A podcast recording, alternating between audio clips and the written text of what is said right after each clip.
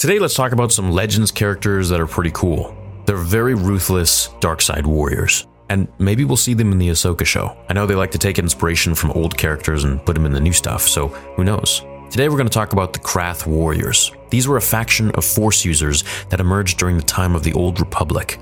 The Krath were part of the Sith who sought to overthrow the Jedi Order and establish their own rule over the galaxy. They were led by the Dark Jedi Aleema Keto and her brother Satal Keto, who were descendants of the ancient Sith Lord Exar Kun. They were known for their use of dark side magic, and this is why I think that maybe we could see someone like them or them in the Ahsoka show, as we're going to divulge more in Sith magic, alchemy, and magic in general in Star Wars. Now, their magical abilities particularly focused on the power of illusion and deception and to control and manipulate their enemies, which is very powerful. The Krath warriors gained a significant following and established a stronghold on the planet of Empress Teta, which they renamed as the Krath Holy City. From there, they launched attacks on nearby planets, expanding their territory and power.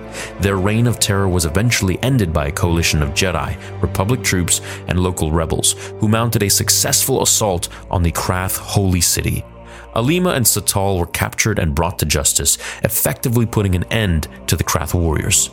Despite their defeat, the legacy of the Krath warriors continued to influence later Sith factions and their use of dark side magic. Now, these Krath warriors first appeared in Tales of the Jedi, the comic book series published by Dark Horse in the mid 1990s. Specifically, they were introduced in the Dark Lords of the Sith storyline, which ran from 94 to 95 and chronicled the rise of the Sith Empire during the Old Republic era. The Dark Lords of the Sith storyline was written by Tom Veitch and Kevin J. Anderson, who I interviewed on the channel, with art by Christian Gossett and Mike Barreiro. The storyline introduced a number of new characters and factions to the Star Wars universe, including the Krath Warriors, and was well received by fans and critics. They were known for their distinctive armor, which was designed to enhance their physical abilities and protect them in battle. They wore a helmet that covered their entire face, which added to their fearsome reputation. In addition to their use of dark side magic, the Krath warriors were skilled in hand to hand combat and weapons training.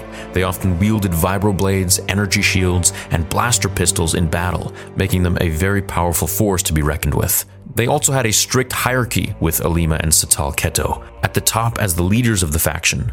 Beneath them were the Krath warlords and generals who commanded their armies and executed their soldiers. While the Krath warriors were ultimately defeated, their legacy lived on in the Star Wars universe. The tactics and techniques that they used were studied by later Sith factions, including the Sith Empire that emerged during the Old Republic era and the Sith Lords that rose to power during the time of the Galactic Empire.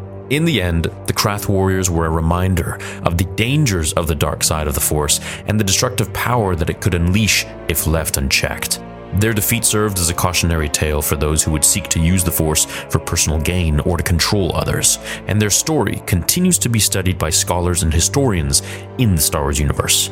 One last interesting fact about the Krath warriors that I'm going to leave you with is their connection to the ancient Sith Lord Exar Kun. Now, Exar Kun, of course, was a Jedi Knight who turned to the dark side and became a Sith Lord, eventually leading a crusade against the Jedi Order themselves.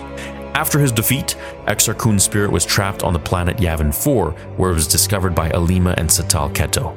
They were able to use the dark side of the Force to resurrect his spirit and gain his knowledge and power, which they used to strengthen the Krath warriors. The connection these warriors had to Exar Kun highlights the importance of the Sith's history and mythology in their ideology. The Sith draw upon the teachings and traditions of their predecessors, building upon them to create their own legacy.